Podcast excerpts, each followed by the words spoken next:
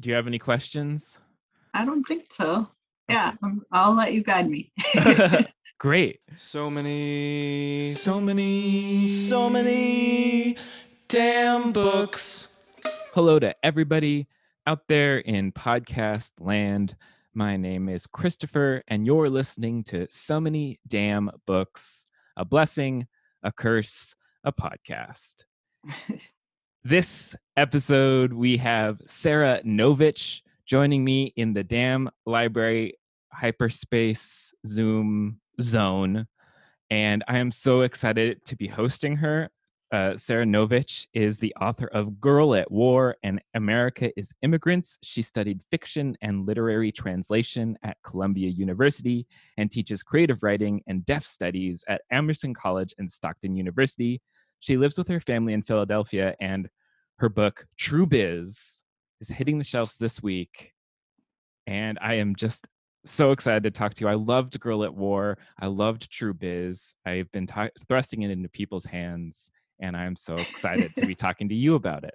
Well, thank you. Thanks for having me. I'm I'm excited to be here. I feel good. I've been doing a lot of publicity stuff, but this is like my first nighttime publicity stuff. So Oh, nice. That's great. well, I mean, in that vein, I am so excited about the drink that I created inspired by your book.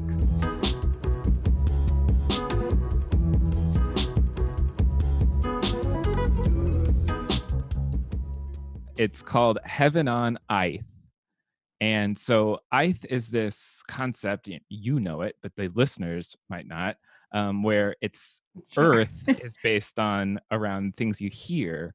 And so for the deaf community, they have an idea, a utopian idea called Eyeth. And it's something that I just haven't been able to get out of my mind since I read your book. And so I wanted to make a drink that was visually beautiful. And I know that mis- mixing blueberries and lemon creates this really lovely, like violet color. And so I just wanted to make something visually stunning. And then, so um, I've been, I've loved jam cocktails. They're really, really easy um, because it's just jam, some citrus, and some liquor. And so this one is two ounces of a dry gin, three bar spoons of blueberry sumac jam, if you can get it. Bryn makes a really beautiful one, and then three quarters ounce of lemon juice. And you stir that all together first to sort of dissolve the jam, and then shake it with ice and double strain it so you can get some of the seeds out of it. And it creates this very lovely drink here. Oh wow. That's beautiful. It's just, um, it's a, such a pretty drink. It really tastes delicious. And um, I also was excited about trying to find a three ingredient cocktail because your novel is a three ingredient cocktail with the um, the three different points of view characters who are so exciting. And I already am sad that the book is over because I missed them. You made them such real characters. So that is that's the drink.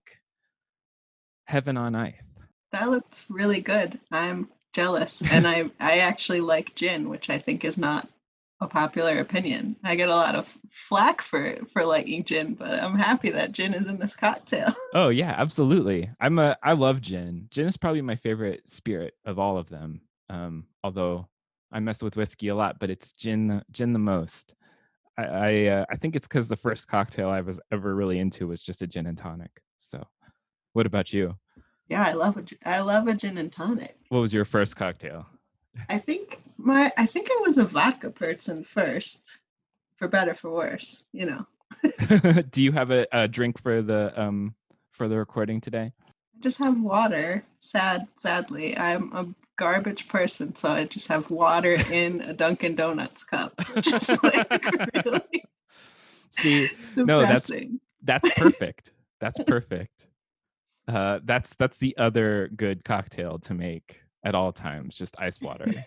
water with like a some old coffee Oh, just uh scents or something. yeah. just the a little bit. Um, just the just to remember. Well, the next part of the show uh, deals heavily with consumerism because it's just a celebration of of buying things. I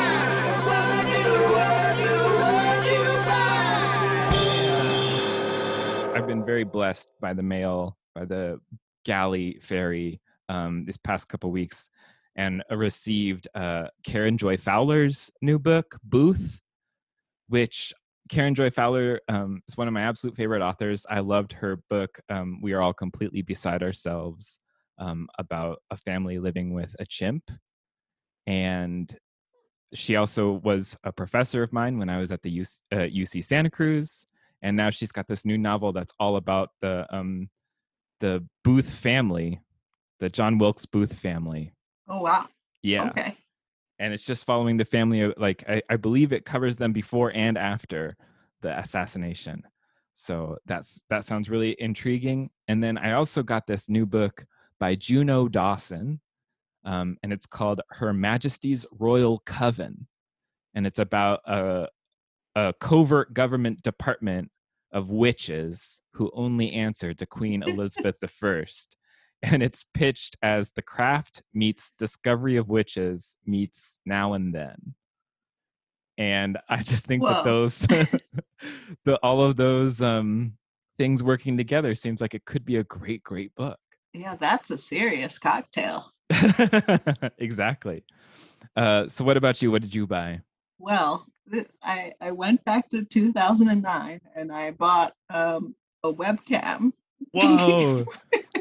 because I've been doing all these virtual things, and before before that, I bought what I thought was a really good deal on a on a laptop, which it was, but the the camera inside of it is just like maybe one megapixel, so it's just like um, so I had to I had to buy a webcam, and it really took me back to uh, the old Skype days of my youth. Of cl- clipping a little camera on the Clipping it top. on. I've Yeah. got it clipped on right now. It doesn't even clip. I think they've really gone backwards in the clip technology. It's like got something else going on, but um, now other people can see me, so that's helpful. It is a it is a helpful um for video chatting to to to give some video as much as you're receiving some video. Yeah, especially if you're signing. It's just it was a it was a bit of a mess. So it's like, all right, fine. I guess I'm gonna buy a webcam. Time to buy a webcam. Yeah. I mean, who knew that that was going to be a part of like literary touring at um you know at this point. Yeah, it was not what I was expecting for sure.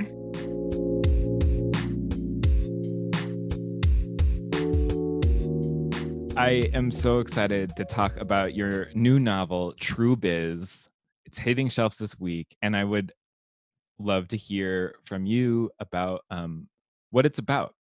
Well, I guess I can tell you about the title. True. So true, true biz is an ASL idiom that is it doesn't quite translate directly to one thing in English, but it can kind of mean literally or seriously or um, like dead ass is, is one way that I personally like to translate it. Um, and so this book, I guess, is maybe like a version of that. It's it's some real real talk about the deaf community, and it's a little bit weird because it doesn't quite translate, or it might feel unfamiliar to a hearing reader in some ways. But on the other hand, it's also set, you know, at a boarding school, a high school. There's lots of universal themes running through it that I think that readers probably can identify of the teen angst variety and also of the you know approaching middle-aged angst variety that um, one of the perspectives is the the headmistress and she's got she's got her own problems going too so i think um yeah my my goal was to kind of create uh, a place that would challenge hearing readers to kind of reframe the things that they think about the deaf community, but in a really like plotty and fun kind of way as well. At least Right. that was my hope. Well, you succeeded in spades. The three main characters, February, Austin, and Charlie, they all have different relationships to hearing. And I, I can can you talk about how you chose your your point of view characters? Sure, yeah. The, they well charlie was a short story originally but basically the the three different perspectives um once they all converges. february's hearing she's a coda um, which is a child of deaf, deaf adults, as you may have heard recently. Right. Um, no reason, but anyway, so she's um, a native ASL speaker, but she's also kind of like operating in this liminal space where she feels like she's of deaf culture, and she is, but then when she walks out the door, she's still a hearing person. Um, and then Charlie is somebody who grew up really isolated from the deaf community. She has a cochlear implant, and she was basically expected to just perform normalcy in the hearing world in public school. Um, and it didn't work very well.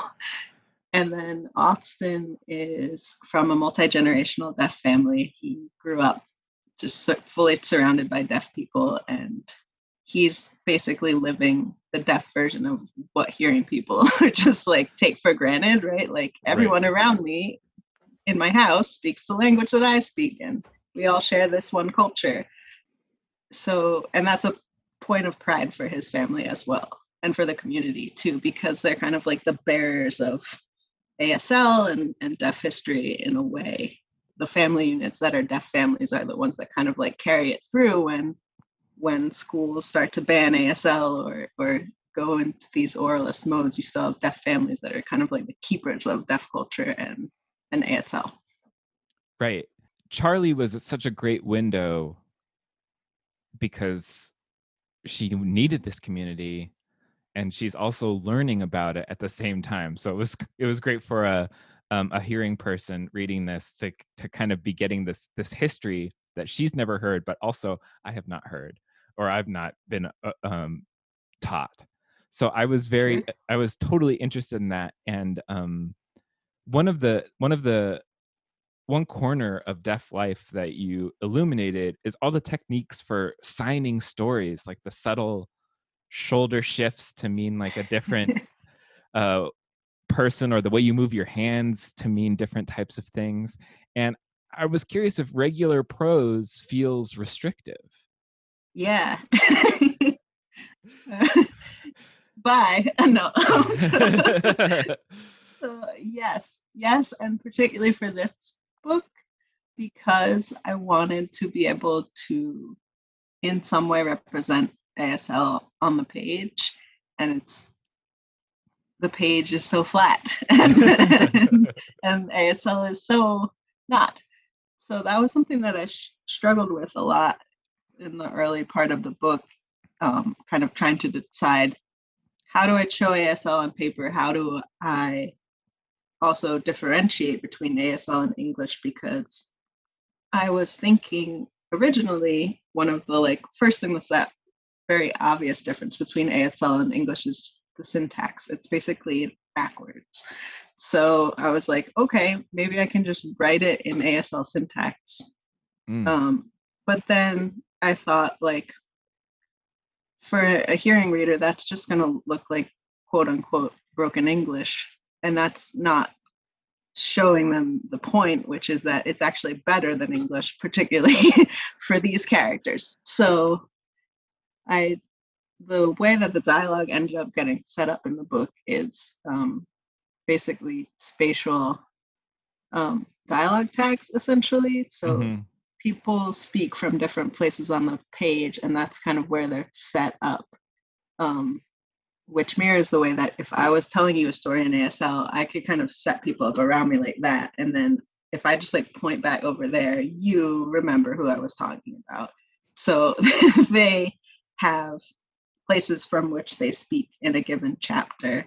And because it's visually sets the dialogue far apart from each other rather than just like a new line when you speak in English. I hope that it kind of illustrates that ASL for the deaf characters and even for February is like a much clearer way of communicating. Um, and obviously, it's making a visual, it's a visual separation as well. It was it was very effective, and it was also exciting to see this mixed in with not just regular prose and dialogue tags, but also with text messages and technology. Um, because your last novel was sort of a period piece. I don't know if you would necessarily think of that for something that's partially set in the early 2000s and the 90s, but it is. That was 30 and 20 years ago. Um, but but True Biz is is very much set in the now. Um, and and it was another thing that I had just never thought about that Charlie is being introduced to all of this these phone apps and these things that she'd never had access to before. And I, I wanted to know about your relationship with technology. Obviously, you bought a webcam too, so there's there's that in the mix. Um, a big week. and and also what technology means for story for you. Yeah, I think technology makes fiction writing harder in a lot of ways. But you know, for the deaf community, deaf people are historically really early adopters of technology because um, we're not located in one specific place uh, the way that another cultural or ethnic group might be. So we've always needed to figure out ways to communicate with one another even before, um, you know, the internet.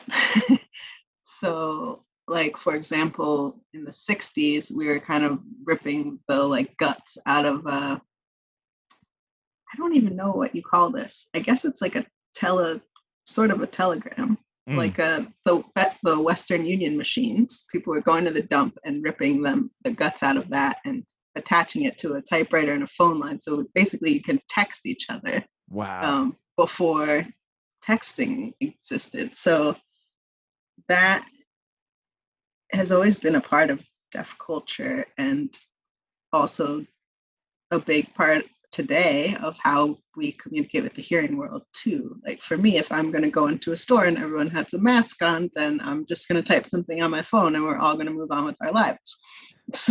Right. So, yeah, the fact that Charlie just has never met another deaf person before, so she just it never really occurred to her because she had always been taught basically like the burden of communication is on you and you have to like do it this very specific way or you're doing it wrong. And so, and so that's one of the things that river valley opens up for her i think. Yeah i mean at that moment i don't know my heart was just breaking for her that she hadn't had that community. And i love the community that you're that you built um river valley is it based on anything no, it's it's a fake place. um, it's I started the very early parts of this book writing it while I was living in Cincinnati. So like the landscape of Colson, which is also a fake place, was things that I was just stealing from looking around. But I I like this Southern Ohio as a space for this school because of the way that it serves so many different communities and the way that the Kentucky and the Ohio border works there was fascinating to me. So I kind of was like, what if you put this school in the middle of it and all these people are coming and it's a hub? Um, but that that is how I mean this this school is fiction, but that is how deaf schools function in general, because again, they're like the harbin the the carriers of deaf culture. There's no other like there's no real life, there's no homeland, Mm. Um, so it's it's the school. It's in the schools. Yeah. So we're we're in the space. We're recording this a week before your novel comes out, and I'm just curious how you're feeling. I want to know how does this compare to how you felt when you were releasing Girl at War versus True Biz? What what's what's different this time around? Well, Girl at War, I was a wreck. And I was just like, I had no idea what to expect. I was freaking out. I was not eating properly. I was just like, I was totally a ball of nerves. And this time I am feeling nervous and feeling like I don't want hearing people to read this one book and then stop and be like, okay, check. Deaf people, I get it now. And, you know, there's so much talent in the deaf community in theater, in writing, and in film. And I think like I just want there to be a multiplicity of narratives out there. So that's something that I'm worried about, like this kind of people putting a lot of weight of, of representation on what is obviously just, you know, a few perspectives of these characters that I made up. But also I'm really excited. Like when I uh, when I released Girl at War, I went to a bunch of deaf schools and talked to all the kids and we like did book clubs at lunch and we talked about why you should write and read and what's the importance of that and i really like the idea that maybe they can read this book and actually see people like them i i didn't read a book with a deaf person in it until grad school and it was the heart is a lonely hunter mm-hmm. and all the deaf people go crazy and die. And I was like, well, that's just kind of a bummer. oh no. yeah, I'm happy that there's joy in this book. And I, yeah, I'm, I'm hopeful that that deaf kids and deaf people will enjoy seeing a little bit of themselves in a book too. I feel like that'd be really cool. Um, and I'm I'm I'm hopeful for that for you too.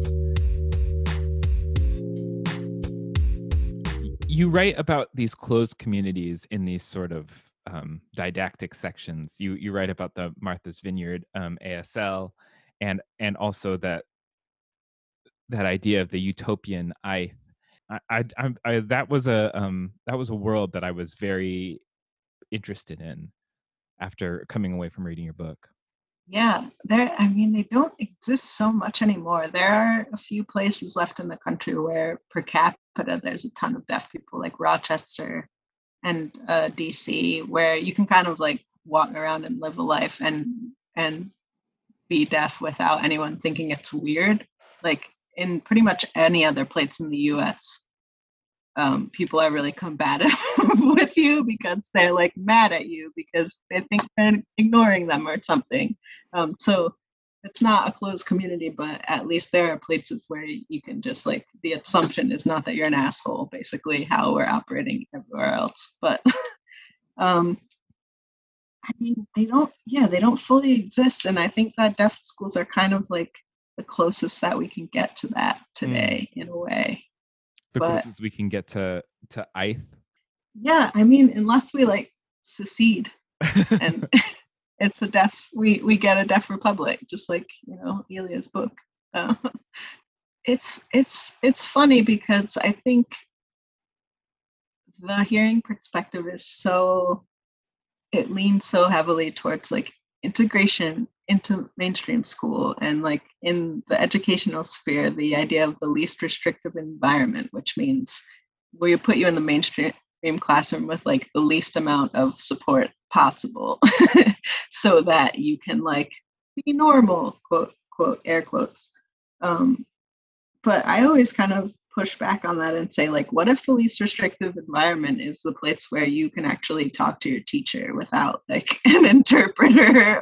Or you can actually talk to any one of your classmates or you can do an extracurricular activity? Like what what the hearing world views as a restriction is actually freedom and that is what you get out of a uh, out of like a more closed loop community like a deaf school or obviously martha's vineyard I mean, what makes Martha's Vineyard unique is actually that it was deaf and hearing people, but the hearing people kind of got on board. right, right. That utopia that they that we speak of is actually of available to us if more people just learn to sign. Um, and I, I I felt that while I was reading um, my own lack. And I was uh, I was honestly pained watching the pages like dwindle. I just wanted to know eh, are, is there more in the True Biz world? Are we going to get more of these characters? Is there is there a sequel in your mind? Could you return to these characters and how do you feel about sequels in general? I don't think I have sequels in me as a human because people ask me the same thing about Girl at War. They're like, but what happened to her? You know? right. I was like, I don't know. She went back to college. I don't know. What do you want from me? Um, I think the actually, so there is more on the cutting room floor, there's like a hundred bonus pages of Eliot around um, that kind of detail his descent Oh. into this church and the whole Yeah, that thing that's going on over there. Elliot's late breaking story is so harrowing and so sudden. Like I wasn't expecting to get a full new drop in of a character like that, and it was very effective. Thanks. Yeah, no, there's so there's a lot there, there's a lot more of that that probably no one will ever read. But the other thing is right now we're developing a TV series. It's really early days, so it's like maybe it will never get made, but I do feel like I'm not bored of these characters yet. And like we've been playing with like, well, what if this was the first season? Like what happens next? Mm-hmm. so that's been really fun and you know something that i've like never tried to do before and also in a form that i haven't tried to do and in a in a way that i haven't tried to do because it's very collaborative and writing true biz was very like me locked in my room by myself for five years or whatever so it's all kind of cool to share the characters with another writer and kind of think like what are the possibilities that I wouldn't even have come up with myself. That is so exciting. I would love a True Biz TV show. Me too. oh, good. I'm glad we're all agreeing. You brought along a book that also details a community, um, The Days of Afrekete by Asali Solomon. And it is such an interesting book. Um, can you tell me why you suggested it? Sure. I mean, I- I don't have a very like smart reason besides I really like reading about Philly and I uh, think this book is beautiful and not exactly what I expected when I started reading it, but kind of perfectly. I think the New York Times review of it calls it like a feat of engineering or something, which Mm. sounded to me like a weird way to to describe a book. But then when I read the book, I was like, yes, actually. So basically, it's set around a dinner party that this family is having. Um, Lizette, I think, is is the uh, wife's name, and her husband Win just lost a, a, a bid for political office, like local like state rep or something Mm-hmm. and they're having a dinner for to thank their donors and kind of like a consolation dinner and she's also got information that maybe her husband has done something wrong money wise and maybe the FBI is watching him or coming for him. And that's kind of like the setup is everyone's about to come over to their house. Um, but it also moves through time back through time and around.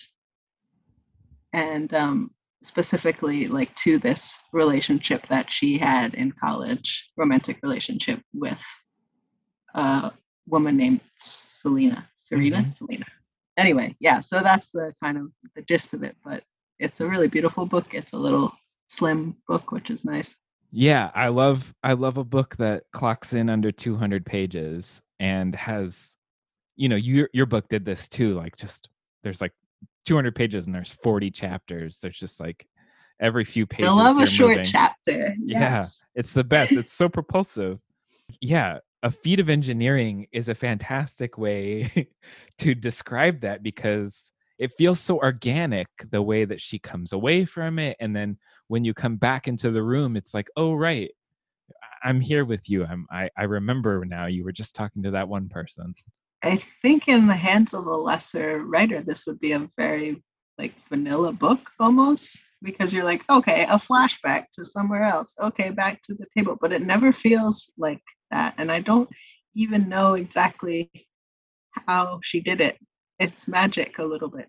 I think that the moving back and forth in time and the short chapters is just, it's really propulsive. It's like eating a row of Oreos or something. You know, I was like, I have to read the next chapter.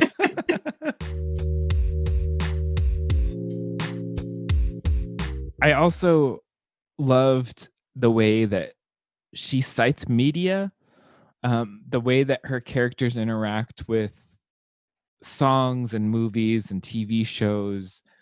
It's just very considered and and and warm. And there was a point where she even sort of name checks Virginia Woolf, which I thought was so um, confident because she's clearly sort of messing around with a little bit of Dalloway, Mrs. Dalloway, or To the Lighthouse. Yeah. Uh, and I I know a couple Mrs. Dalloway diehards and I was like, I've got another one like to put in your like r- r- like Mrs. Dalloway. Yeah. now that you you've just finished Parakeet by Marie-Helene Bertino, now it's time for Days of Afrekete. Yeah, no, I think it's a beautiful book. I think it's also there's like a few times where super deadpan humor. There's like I think the moment when she first meets Selena, just, there's a line that's like there's a long pause during which she died or something where she was like feeling really awkward and I was like I laughed out loud a few times during this book and it was all at very like small things that the narrator just kind of like drop drops in for for your viewing pleasure and, um, I, I completely agree. I mean, she's so adept at, at quickly just like three lines and you know the whole character. And you know, that sort of Yeah. quick sum up is can also be extremely humorous. I think a lot of it does play with the tension. You know, there's tension at this dinner party. Liselle's like tension between like what's going on in her head and what's actually happening there. There's all these like kind of, you know, there is examination of class and race going on and these like awkward people who have given money to this campaign who just are saying some things and you're like, oh God, just stop talking, please. Making me stress, stressing me out. My favorite comedic moment was when a donor, uh, a, a, a related donor is like, okay, so you didn't win, so give me my money back. she wants her money back. And I was like, damn, isn't that your Uh-oh. aunt or something? yeah i was i was so drawn in so immediately with like the all the layers of tension but at the same time it's not like it's not like a drawn taut book. It's not like you're waiting for the hammer of the fbi to come down at any moment even though that that could happen. It's more it's quieter because you're following her as she's like how did i even end up in this moment? How did i end up married i don't want to be married or you know just just all of that thought which feels you know it, it was funny how much empathy and sympathy you're you're feeling throughout Yeah, I think that's a good point. I think the the cool thing about this book is that it's compelling not you know not because you're waiting for the FBI but actually the existential crisis is the more interesting part than the like physical threat that could actually happen. I I really um I was I was really drawn to also when you run into an ex in a random place and you suddenly have to like be a normal person and act like oh yeah. I see you sometimes and this is normal. And the way that the the ex- she responds like oh hey and she describes her as like oh as though I see her all the time and we had just been separated in this store I just I know how that feels. It's like how how are you cool, and I am not in this moment. Yeah. And she was obviously not cool, right? Like from her physical appearance later and and what we know of her mental state, but still you can like totally totally feel yourself in Liselle's shoes where you're like, ah, why am I so bad at this? You know? Yeah. In the way that this is sort of Dalloway esque, and you know, you can put this on the stack of Dalloway esque books. Are there any authors that, when when someone says, "Oh, this is like them," this is in this realm, that that you kind of jump for? Is there any style that it's like, "Oh, if you describe it like that, I'm in." I mean, I think Sebald probably. If you tell me it's gonna be like Sebald, I want to read it. Um, maybe Ferrante too. Like I'm, Yeah. I'm down. I'm down for like a mad lady in, a book. Actually, True Biz kind of came out of like a light fangirl um, of Celeste Ng and the way that she kind of starts all her books by telling you the ending and then somehow you still care Right. for the rest of the book. It's like, I want to try that.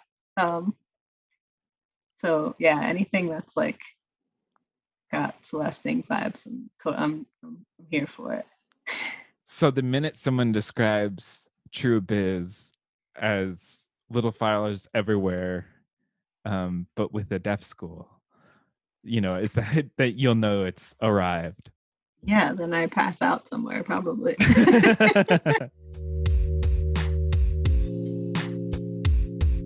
I so loved Days of Afrekete. I feel like anybody who's looking for a shorter read. uh, I mean, if any if any of the things that we've talked about about it so far are like interesting to you, just go pick it up. And also, I can highly recommend, of course, your novel, True Biz. Uh, but now we're moving into the recommendation portion of the show, and I feel like not recommending a book at all. And that's not just because I have not I've been reading some of books and putting them aside. I've been doing that with a lot of different books. True Biz and Days of Afrekete are like the only things I've been I've finished recently. Um, for whatever reason, I think partially because I've been rewatching Mad Men, and that's just uh, like taking up all of the space in my head. So my recommendation for this week, uh, for this episode, is to go and bake a loaf of bread. I have recently started getting into baking um, peasant bread, peasant loaves, which is really just what does that Uh, mean? Tell me. Yeah. it's just flour, water, and yeast and oil. Like it's very, very simple. And I think the peasant bread just comes from the fact that it's simple. Um, and it's like a it's not like a overnight rise or anything. It's just a couple of hours. And it makes a really nice piece of bread that um I I've been getting into toast. I feel so old saying that. But you could put so many good things on toast and like you you you're in you end up in this cycle where you buy a bunch of fun jams and spreads for your toast and then you have all these spreads so you have to bake more bread then you can put them in a cocktail. and then you end up putting them in a cocktail because you bought too many jams. So bake a loaf of bread. It's it's an incredible. It's it's so fun. I I I'm not. I I love baking, but I it, this is my first try at, at using like yeast and things, and uh, I am surprised at the how pretty much every single one of these peasant bread loaves has come out edible so i'm i'm feeling like if i can do it anybody can do it and it makes your whole apartment or house smell amazing there's just you know the list goes on and on for You're why making me want bread now. why, why you should bake some bread I love uh I love a good loaf of bread. yeah so what do you recommend I don't even know what am I doing in my life right now. Just you can recommend anything you like movies tv uh, just blasting industry baby into my head via my hearing aids have Bluetooth, just like on a loop for the past week. The Lil Nas X song, just over and over again. So I don't know if I can recommend that. I find it delightful, but yeah i mean that's a that's that's a triumphant song the vibe. yeah he was my most listened to artist last year so i i i get it Oh, that's lucky. Mine was like my I have a two year old. He's obsessed with Taylor Swift. So I think our Spotify is just like some good things and just all Taylor Swift. I mean it's better than like if it was Barney, I guess. Um but to your bread recommendation, uh the other thing that the, the child and I like to do is um make pasta. He's obsessed with the pasta cranker noodle making machine. okay So very similar dough. It's just flour and water pretty much. And then you roll it out and you slide it through that thing You get spaghetti. It's magic every time. so we're basically just leaving the gluten-free people out right now and just saying like let's We recommend carbs. yeah. no, I mean it. It makes sense. That's we're we need our comforts right now. You can find comfort on a plate. Uh, you can find comfort in a bookstore. Maybe you can read a book while eating a slice of toast and With- really live your best life pasta on it. Eating a slice With- of pasta. with toast. some noodles on it. That's disgusting. Don't do What, that. don't, well, We don't. We don't recommend. that. that's i mean do you do you if that's gonna bring you joy i don't understand it but you could well seriously i feel so excited to be evangelical about true biz it is a really exciting book that i you know i could read a dozen of these so Thanks for reading it. It's still. I'm still in the stage where it feels weird that people are reading it. So I'm. I'm glad you have it in your hand over there.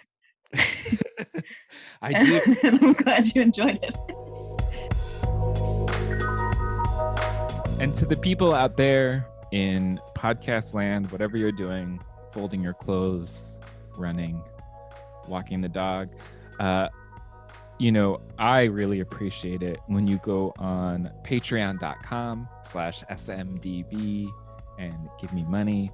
I also really, really appreciate it when you go to iTunes and give me a nice review if you're going to do nice things for the show, I would appreciate both of those things. And of course, the other thing you should absolutely do is go buy Sara's book, True Biz, available now from all the cool bookstores.